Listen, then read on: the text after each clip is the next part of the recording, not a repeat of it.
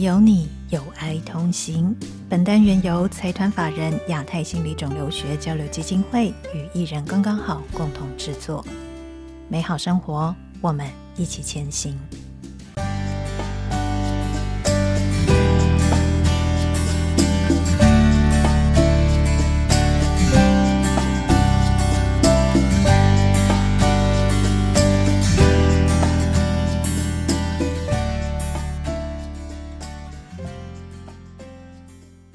大家好，欢迎收听《心里有你，有爱同行》。我是亚太心理肿瘤学交流基金会董事长方俊凯。Hello，大家好，我是《心里有你，有爱同行》共同主持人依依。我们制作这个节目是亚太心理肿瘤学交流基金会在二零二三年基金会成立的第十年，希望可以用声音陪伴大家，尤其是陪伴罹癌的病友和周围的亲友。我们也会分享基金会董事长方俊凯医师在精神医学安宁照顾领域的经验，希望对大家有所帮助。那今天节目一开始啊，因为我们要讨论的主题的关系，我在这里要先说一个警语，提醒大家一下：珍惜生命，自杀不能解决问题，生命一定可以找到出路。若需咨商或相关协助，可拨生命线专线一九九五。张老师服务专线一九八零或卫福部安心专线一九二五。那四月份的时候呢，我们心里有你，有爱同行的节目里面，方医师有提到，越是讨论自杀，就越不会自杀。我们今天就要来面对自杀这一件事情，看看可以怎么样直接面对，看清楚这个行为，以及可以给予怎么样的处理措施。那方医师。您在今年四月初的癌症高峰论坛呢、啊？您的演讲的题目是降低癌友高自杀风险，卫生政策怎么走？相对于其他的讲者，或者是我们一般社会大众啊，我们在讨论癌症的时候，通常都是在说有哪些新的治疗方式啊、药物啊。可是您是直接提到自杀这件事情，是不是方医师？您在临床工作中有看到了什么现象？好，呃，就像您提到的，我是在今年三月联合报的一个癌症高峰论坛谈这件事情的。的确，大家都在给呃癌友们和家属希望说有什么新的治疗啊，可以怎么做。可是呢，其实呃一直以来我们都有发现到一件事情，就是很多癌友哦，不管是心理因素啊，或是财务的因素，或是身体痛苦的因素呢，而有自杀的想法跟行为哈，那在癌友身上其实是非常常见的。特别呢是呃台湾的癌友有一些不同于其他国家的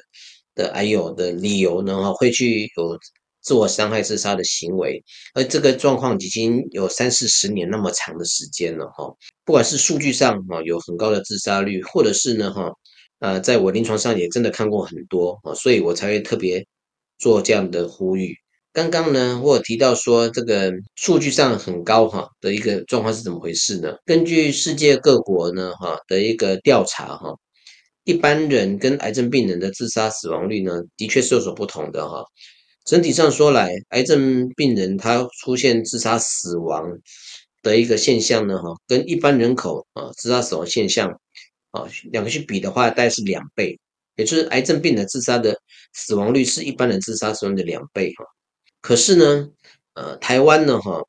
事实上是很不一样的哈。根据呃几年前一份啊，呃台大公卫研究所他们的研究哈，发表在国际期刊哈，那发现到呃在健保实施的前后几年哈，从一九八七年到呃二二零零七年啊，这几年哈，这时间里面呢。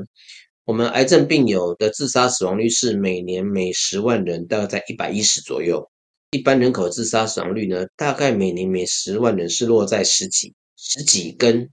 一百一十，这差起来实在是非常多的倍数啊，绝对不止两倍哈。对，虽然像年龄、性别啦，做一些统计上的调整之后呢，哈，可能是二点多、三点多哈，但是呢，可以知道说，事实上是有很高的一个比例的。那我自己在。临床上也常常很多的癌友会跟我讲说，啊，做这些治疗真的非常的痛苦啊，觉得找不到活下来的意义啊。如果早晚都要死的话，为什么还要这么辛苦的活着呢？这件事情呢，的确在我行医的过程之中，看到很多人有这样的一个想法。那甚至我也知道，呃，在医院里面呢，甚至有些在医院外面哈，很多癌友哈死于自杀的事情。姑且不论说癌症治疗这几年有很大的进步啊，治疗还是有希望之外哈，那怕是因为因为癌症的死亡跟因为自杀死亡，对家属的心理都是很大的差别的。嗯，那所以呢，这部分。是有需要重视的一个一个角度来谈谈它。刚才听方医师这样讲啊，就是依照这个研究数据来看的话，台湾的罹癌者的这个自杀率是高于全世界，是高非常多。为什么台湾会特别的高啊？就是在您的呃，不管是研究或者是临床看到的，我们今天在台湾还有自杀率比较高的原因到底是什么？我先用一个概念来讲这件事情。呃，十九世纪的法国的社会学家叫图尔干，访遍了所有法国的这个户政事务所哈，然后呢，针对自杀的人呢做一些的了解哈。那他当时呢就把呃自杀原因呢归为三类，那一个叫做一个叫自我中心型啊，那一个叫做利他型啊，还有一个叫混乱型。那什么叫自我中心型呢？就是他比较管自己，他不管别人的，他想怎样就怎样的的这种人。哦，所以他想活，他想死，跟别人无关系的这种人，哦，叫自我中心型的。第二种呢，哈，叫做利他型的，就是如果我死掉的话，对别人会比较好，嗯，啊，所以我去选择自杀。那第三种是什么呢？第三种呢，就是呃失序型的，就脱序型的，就是说他已经不知道怎么样在这个社会生存下去了，所以呢，他选择离开。那么，如果用涂尔干呢这三个。呃，对自杀者的一个分型的话，其实从阿友身上大概可以看到有两个啊是比较相关的啊，一个就是利他型的，因为很多癌友觉得说，我生了重病，我早晚都要走，那如果呢哈我还是在的话呢，我可能会让我的家人过得很辛苦，所以他可能会这样子的关系来做这样的处理。第二部分呢哈是以托干讲叫脱序型的，就是说我已经没有办法好好的在这个这个社会，在这个世界生存下去了。在这种状况之下呢，哈，如果哈早晚都要走的话，那我还是选择走了算了。这两个呢，哈，脱序型跟、呃、利他型的，往往是癌友会选择自杀的一个潜在的社会学角度的原因。嗯，可是呢，如果我们从另一个角度来看呢，从现实的角度来看的话呢，哈，癌症治疗的历程呢，哈，真的是非常多的身体的问题要去面对它。光是疼痛不舒服啊，就会让人呢觉得很难活下去的感觉。在治疗过程中，如果有一些不顺利的状况的话呢，哈，本身很直接就会让人家觉得生不如死，就很自然而然会想到说用死亡来解决问题。嗯，啊，这是第一个身体的痛苦造成的一个现象。再来呢，哈，很多时候呢，因为治疗呢需要花钱，虽然现在大部分的治疗都有健保可以给付，可是很多新的药物、新的治疗模式呢，哈，它是需要自费的。啊，那加上很多癌友呢，他可能生病之后呢，他会没有办法工作，或是说放弃工作专心治疗，就有这样的状况呢，会让他呢觉得好像就是越来越没有用，而且不断在在耗费钱，那会让他呢觉得这样子很没有意义感，很没有价值感，所以这方面呢就很容易导致一种状况哈，叫失智症候群，啊，台语就叫做失智啊，哈，失去斗志哈，不是失智症那个失智哈，是失去斗志的失智症候群。这种状况，他就觉得这样活着还有什么意义呢？哈，虽然他心情没有像忧郁症那么忧郁哦，可是呢，他是说我找不到意义了，而且我这样很痛苦，那那这样还不如呢，我走一走算了哈。这种这种情形之下，让一个人哦更不想要说哈去面对治疗，或是面对未来可能在呃人生最后一段路程中可能遇到的种种问题哈，所以他就选择说，那我提早解决我的生命好。诶，那以这个利他型，还有就是刚才讲的第三种脱序型这两种类型来看的话，其实它还蛮需要呃社会整体的支持系统来协助一个罹癌者，让他在呃生活照顾还有经济层面上面可以获得比较多的支持的话，或许不会。那么容易就萌生自杀的念头，所以可以看到呢，哈，呃，在这个社会上，台湾社会上有很多的基金会啊、学协会，哈，像我们亚太心理总心理总合学交流基金会，哦，就是以这个立场的关系，所以才设立这样的基金会，想要来帮助癌友，好，还有他们的家人来面对癌症。那还有其他的基金会也是有雷同的这样的一个用意在。毕竟癌友呢，哈，已经生病了，他要到社会里面来，有时候还是相对上比较困难。他很多时候可能都还是在医院做治疗。这几年其实我一直想办法去推动说，抗癌的医院里面呢，要足够的心理社会。灵性支持的团队来对我们的这个癌症病人呢，哈，做直接的照顾和服务，啊，这也是为什么那一次我在癌症高峰论坛里面呢，会特别提到说卫生政策怎么走，哦，就是说，我希望呢政府正视这件事情，而不是只依靠医院以外的这些啊公益团体或组织，或是医疗体系外的这些心理支持团体。大部分的癌友呢，哈，他其实呢，他的生活跟医疗是脱不离不了关系的。台湾在从二零一一二年开始呢，就有要求说，各家医院呢应该要至少一位心理师呢，哈，在照顾癌症病人的工作上呢，来做一个专责的工作，哈。那但是从二零一二年到现在，已经过了十一二年了，各家医院还大部分都只有一位心理师，嗯，啊，在做癌症病友的照顾。但是很多大医院。有那么多癌症的病友，怎么可能一位心理师就可以解决呢？嗯，这里面有很大的点，就是因为第一个，政府在政策上面并没有要求说呢，哈，多少病人要有多少心理师哈来做支持，这个他并没有做这样的一个一个规范，他只说你要有一个就好，这第一个。第二个就是说，这类的这个心理的一个支持呢，哈，到底有没有健保来给付？化疗有有给付，那心理治疗呢？诶，好像也有给付啊，不是有给付精神科的那种吗？不同的是，很多癌症病友他的状况并不是一般精神科病友的那种状况，所以用精神科病友那一套的给付的模式来给付我们的癌症病人的这个心理需求的给付是不合理的。这个也就是说，健保端的一个处遇，还有呢，就是在医院端提供服务的处遇很重要。那因为我们知道，医院在癌症照顾上已经有所谓的个案管理师了啊，个管师呢，的确也可以给予哈初步的一些的支持，或者是有时候。因为跟癌友的关系很长久，所以也可以给不错的支持。但是如果他真的情绪很糟糕，甚至有想自杀的念头、想法出现的时候，一般的个管师他是没有办法做到那么深入而且那么强的支持的，需要有专业的心理师或是精神科医师或是社工师哈来做一个协助。我觉得这部分的确不止在外面啊，在就是说社会端的支持，在医院端本身也要足够的支持，才能够帮助我们的癌友来面对他人生中这么大的困境。方医师，您现在讲的是医疗端可以怎么做嘛？我想请问方医师，您刚才有提到癌友他需要的在医院里面的资源啊，可能跟一般的呃精神科可以提供的呃咨商不太一样。这个不太一样是指哪里的差异？好，我想最大的差异就是议题上的不一样。啊，因为通常呢，哈，我们在说一般精神科遇到的状状况呢，哈，它可能跟家庭啊有关系，可能跟感情有关系，可能跟财务有关系。的确，癌友会遇到这样的问题，但是呢，最大差别是呢，癌友呢，他有一个最大的前提，就是他现在生了一个威胁生命的疾病，啊，这是最大的不同的点啊。而这个疾病呢，哈。不是只有心理上痛苦而已，他身体上也有各方面的痛苦。比如说他，我们常讲到的，他会疼痛，嗯，还有他会他会喘，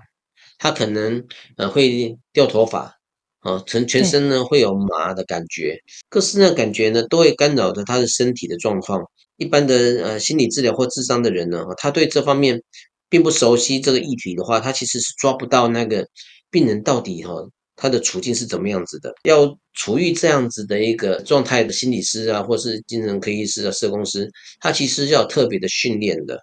哦，他并不像是其他的精神科一般的议题一样这样子啊的处理模式，他有那个领域上的差别的。所以，像是精神科的医师，或者是临床心理师、咨商心理师，他们是不是还要再去受心理肿瘤学领域的继续学习呢？对，是没有错的。事实上在，呃二零一七年到二零一九年间呢，当时的国民健康署的确有委托台湾心理肿瘤学学会呢办理所谓的专业人员的。呃，有关心理肿瘤学服务的教育训练课程，那当时呢是有一个八十小时的课程的训练，你已经具备了医师证照、心理师证照、社工师证照等等护理师证照等专业证照之后，如果你要在这方面能够更精进的来帮助我们的癌友的话，政府的规范是说你要再上上八十小时的一个完整的课程。啊，这八十小时呢，我们呃规范了很多课程啊，除了心理层面上呢，还有一还有一半的层面是在特别让这些工作人员了解癌症整个照顾里面所有的议题。嗯，他的确是要有特殊的训练才可以。过去呢，如果是有一些特殊的训练的一些服务的话呢，哈，事实上后来在政府政策上健保都会有所调整，然后会有一定的给付。那，不过因为一九年之后刚好就遇到 COVID-19 和新冠肺炎的疫情，嗯，后来整个的这个这个运转发展就受到很大的影响哦，排挤吗？就好像中断了一样。虽然这样课程还是有在办理，但是却不是。政府在支持办这个，而是呢，哈，就是相关的学协会啊，哈，基金会，然后在支持这样的事情。政策的推动，或在各医院想要推展这个力道上，就差很多。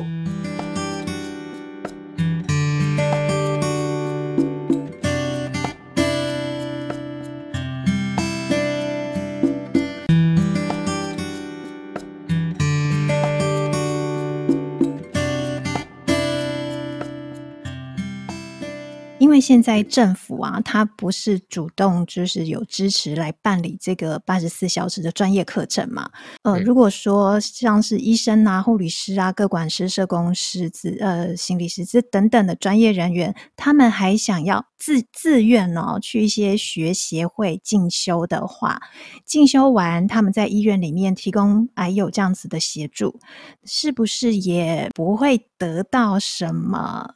不管是服务的人员，或者是说病友，其实他们也不会得到什么补助啊，或什么的，几乎没有给付或给付非常的少。那当然，有的地方他会，嗯、有的医院他或是有的人他会开所谓的自费的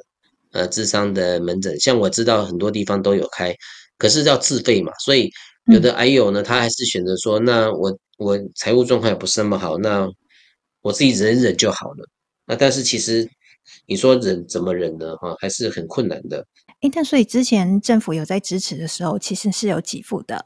只是后来一九年到现在也没有给付哦，一直都没有给付，一直没有给付，一直都没有给付，对，一直都没有给付，只是之前政府会跳下来说，我们来开办这样子的专业课程，对，然后现在或者是说，那你就用精神科医师给这个癌有一个诊断吧。那有这个诊断的话，如果精神科转介给他做做精神做精神心理治疗的话，就。比照一般的精神病人的状态来做处理，所以我为什为什么说这样子不是很妥当？因为有的病人他有的癌友他其实并没有精神，还不到精神科忧郁症的诊断。他我刚刚像我刚刚提到，他有失智症候群，啊，他最多诊断就是一个适应障碍症。那很多人都是说我光是要抗癌就已经很艰难了，那你还要让我再多去找一个精神科医师？给我一个诊断叫做适应障碍症或是忧郁症，我才能够接受治疗。啊，那这样的话不是多绕一圈吗？这个对政府来讲好像管理上容易，给一个精神科医师去把关，说，哎，他就是要比较严重了，所以才这样子做啊，才需要做一个心理治疗，多一个把关好像比较严谨。可是这样反而哈阻阻却了这些还有呢他更积极想要求助的一个困难度。各医院呢，其实老实讲都有能力呢，去发现到需要协助的癌友。当我们发现到了后端却没有足够的资源来帮助的话，就很困难。过去这段时间，包括今年也有，我们基金会事实上是有跟十七家医疗院所呢有合约，就是说在这几家医院里面，如果呃他们的癌友呢呃需要去做心自费的心理咨商的话，那他们可以把收据留下来，来跟我们基金会呢做一个申请啊，做一个补助。啊，让他能够在这方面得到足够的支持，这是我们以基金会立场可以做到的绵薄之力了。我想整体来讲还是不够的。呃、嗯，亚太心理肿瘤学交流基金会为什么会跟这十七家做签约呢？几年前呢，我们曾经有发文，我们基金会有发文到全国的各大医院哈，特别是有在治疗癌症的医院，跟他们讲说。呃，我们愿意呢跟你们做一些策略联盟的关系。那如果呢，哈，如果你们有意愿的话呢，我们可以来合作。那有些活动啊，或是有些倡议，我们可以一起来合作。嘿，所以当时是因为这样关系呢，那有有十七家的医院呢，哈，跟我们有一个签约的关系，哈，就是回复说我们愿意将来一起提倡癌症病人的一个心理支持的的状态。所以其实之后的话也会。希望可以有更多的医疗院所加入这一个阵容。是的，没错。如果有一些听友，你们是在其他医院做服务的话，希望可以帮我们串起这样子的一个联盟，这样子的一个网络，让我们的病友可以得到更多的支持跟照顾。那刚才讲的都是医疗端嘛。那我想要问一下方医师，因为您接触到很多的病患哦，还有他们的家人，一定可以常常感受到他们那些难过啦、绝望的那些心情。当然，我们是不希望会看到那个死亡啊这样的事情，例如什么“久病厌世”这几个字，我们常看到。包括像今年四月份的时候，我们的国宝著名大师，他也是因为这样子选择轻生嘛。那您有没有什么建议？如果我们太绝望了，想到死亡这一个选择，而且是主动自己选择死亡，嗯，有没有什么替代的方式啊？要怎么样去照顾好自己的心情？我想啊，在这方面哈，的确哈，对所有人来讲都是一个很困难的状况，因为他主动说我想死，我觉得活着没意义啊。所以你要跟他讲说不对啊，你活在是有意义的话，讲这种话他是听不下去的。对很多这个大师级的人物呢，哈，那些哲学大师或宗教大师讲说啊，受苦有自然有它的意义在。可是呢，为什么一定要让受苦有意义呢？啊，这件事情实在是，一般的凡夫俗子啊是没办法去去认同和感受这件事情的。让他不痛苦是最重要的。不痛苦的话，有心理的痛苦。跟生理的痛苦吧，对，刚刚提到呢，还有的一些生理痛苦，我们比较容易解决，透过呃各种缓和医疗啊、症状治疗的方式呢，让他的生理痛苦可以得到缓解，这个比较没有问题。心理的痛苦呢，那个就没有那么简单了，特别是如果呢，哈，心理的痛苦呢，刚提到的是没有意义感的话，意义感不是别人告诉他你这样活着是有意义的，或是。你怎样做就有意义，不是这样子。所以用意义的角度来谈的话，嗯、老实讲，风险非常大。除非这个人本身他过去人生就非常是有意义感，而且现在意义感还在，那比较有机会，哦、但是很难很难。哦，嗯、那所以呢，没有意义感的话呢，怎么办呢？怎么帮助这个人呢？其实我觉得最重要的事情是呢，哈，只要人生还在世上还活着的话，就要有活着的感觉。嗯、活着的感觉比意义感这样的感觉呢，更为基础，也更为重要。活着的感觉很重要。嗯，讲活着的感觉很抽象吧？对。但是感觉就是透过我们的感官所得到的任何的一个感受，都是可以来创造活着感觉的。就是像我们讲的五官嘛，对不对？哈。对。视觉、听觉、嗅觉、味觉啊、压觉、触觉哈，这些五官呢所产生的各种的感觉。其实都可以帮助我们重新再感受活着的感觉。譬如说，刚刚您提到的那个朱铭大师哈，他可能因为我对他不太了解，但是我知道他以前呢，你看他太极系列雕塑是非常的好的。对。但是如果他生病之后，他不再去做雕塑，他那种去碰触那些作品的感觉、触觉可能就没有了。虽然有吃东西啊，有味觉、有嗅觉，但是呢，却因为太痛苦，食食不知味。啊，那也会让他减少那活着的感觉。嗯、我们也不一定是说你要做多么神圣的方式，你才能够改变，不是。有时候呢，我们只是呢去做一些非常很人生很基本的哈五官的感受啊，去好好吃顿饭，去好好看看大自然啊，有人陪你聊聊天啊，等等这些很基本的五感啊，甚至是说别人帮你按摩，听听好，一起去听听演唱会音乐等等的，都是可以。这样的一个活动呢，来让人有活着的感觉，那因为有活着感觉，才有机会呢，去有机会去领悟到啊活着的意义感。有时候你跟一个人啊去一起去做一件事情，譬如说一起去听演唱会，突然在听演唱会的刹那之间呢，哈，感觉到你跟隔壁跟你去一起参加那个人，啊，共享在这个时空之中是多么的美好，嗯，就感觉到说啊，哪一天如果我走了的话，哎，我旁边这人想到这一刻，这还是很有意义的啊。对对对，因为我们常来讲啊，你活着就是会有意义啊，意义这两字好大哦，然后也会觉得说哈，好像有什么神圣的使命，可是不是所有的人每天都可以感受到，我今天对社会，我对这个世界，我有什么样的任务，我可以提出什么样的贡献，这一种意义这么大的一个帽子。但是只要能够让我可以今天好好的吃一顿饭，品尝那个美味，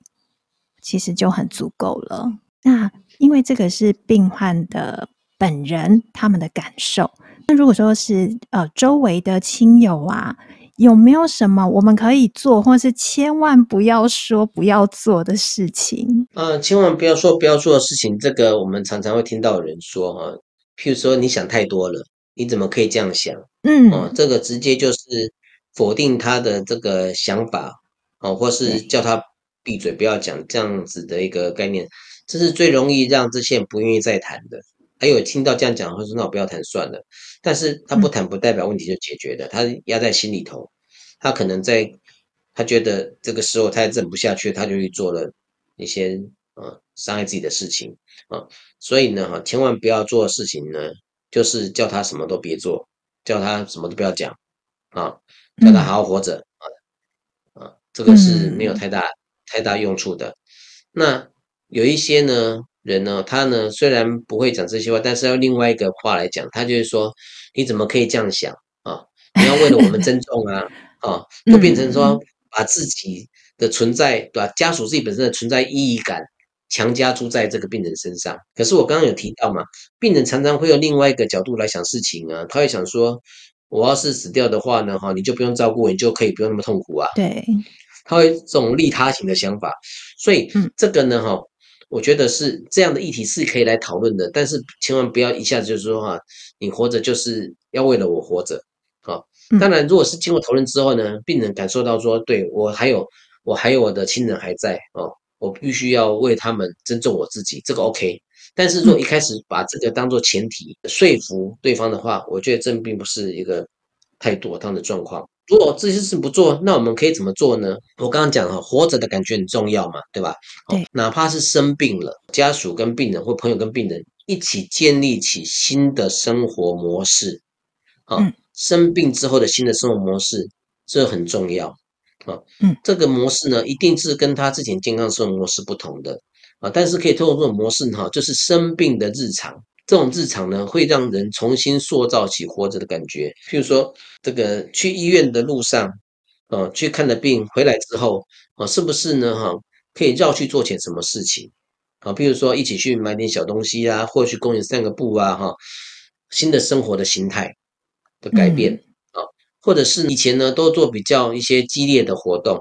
那么现在呢，我们呢开始改一些哈比较不是那么激烈的活动，那这些都是一个很好的一个让亲友呢跟病人一起来面对调整的一个状态。我们可以做些什么事情呢？其实就是我们大家一起来创造一个新的呃生活的模式。这模式就很多了，对不对？刚刚讲的五感，五种感觉，像外面刚刚提到外面很多的基金会嘛、协会嘛、病友会嘛，对不对？哈，大家一起来参加，嗯，啊，来参加活动。或者是呢，哈，就是医院有时候也会办这些活动，我们一起去参加。这些呢，都是有助于呢，哈，去调整我们的内在，然后呢，也调整我们的外在，然后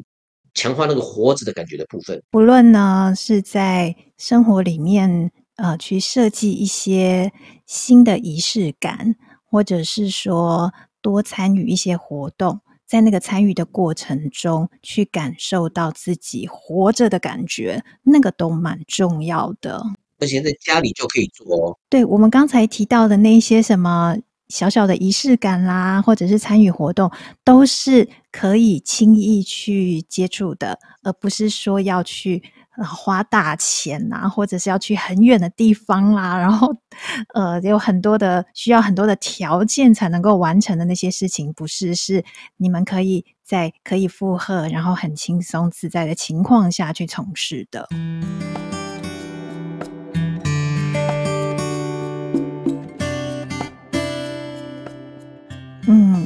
哦，方医师，今天您的提醒我们的真的太重要了耶！包括用活着的感觉代替意义 这一顶大帽子，还有我们可以多做一些什么，而不要再去说某一些的话，增加病友的压力，或者是否定他现在的状态。那这一个的话，也希望我们的听众朋友可以大家一起来关注这一些事情啊、不管是我们自己本身碰到，或者是呃周边有亲朋好友有相关的问题，大家都可以分享这些资讯。那今天汪医师也告诉我们在医疗端，其实现在也有哪一些的。问题可以再继续突破，我们也很希望可以政府单位可以听到啦，在很多的资源排挤下，还有的心理照顾如此的被忽略，很可惜哦。呃，希望大家可以一起来重视。那方医师还有没有什么要帮我们继续补充的？我想这是怀抱希望真的很重要哈，虽然很痛苦，但是呢，只要我们愿意去。改变，去求助啊，去问人家啊，就有希望可以改变啊。所以希望呢，就是大家呢有困难的时候啊，不要客气，可以跟我们联络。我们基金会呃有脸书、有 YouTube，有很多的管道啊，可以跟我们联络。那我们可以一起来面对啊这些生命的困境啊啊，大家呢好好的继续生活下去。好，这个就是我们上一次有提到哦。自杀这件事情听起来很沉重、很可怕，但是我们越讨论，其实越明白，看得越清楚。那今天谢谢方医师，我们节目现在先进行到这里，下一次请大家再来继续收听我们的心里有你，有爱同行。那我们先跟听众朋友们说拜拜。好，拜拜，拜拜，谢谢方医师。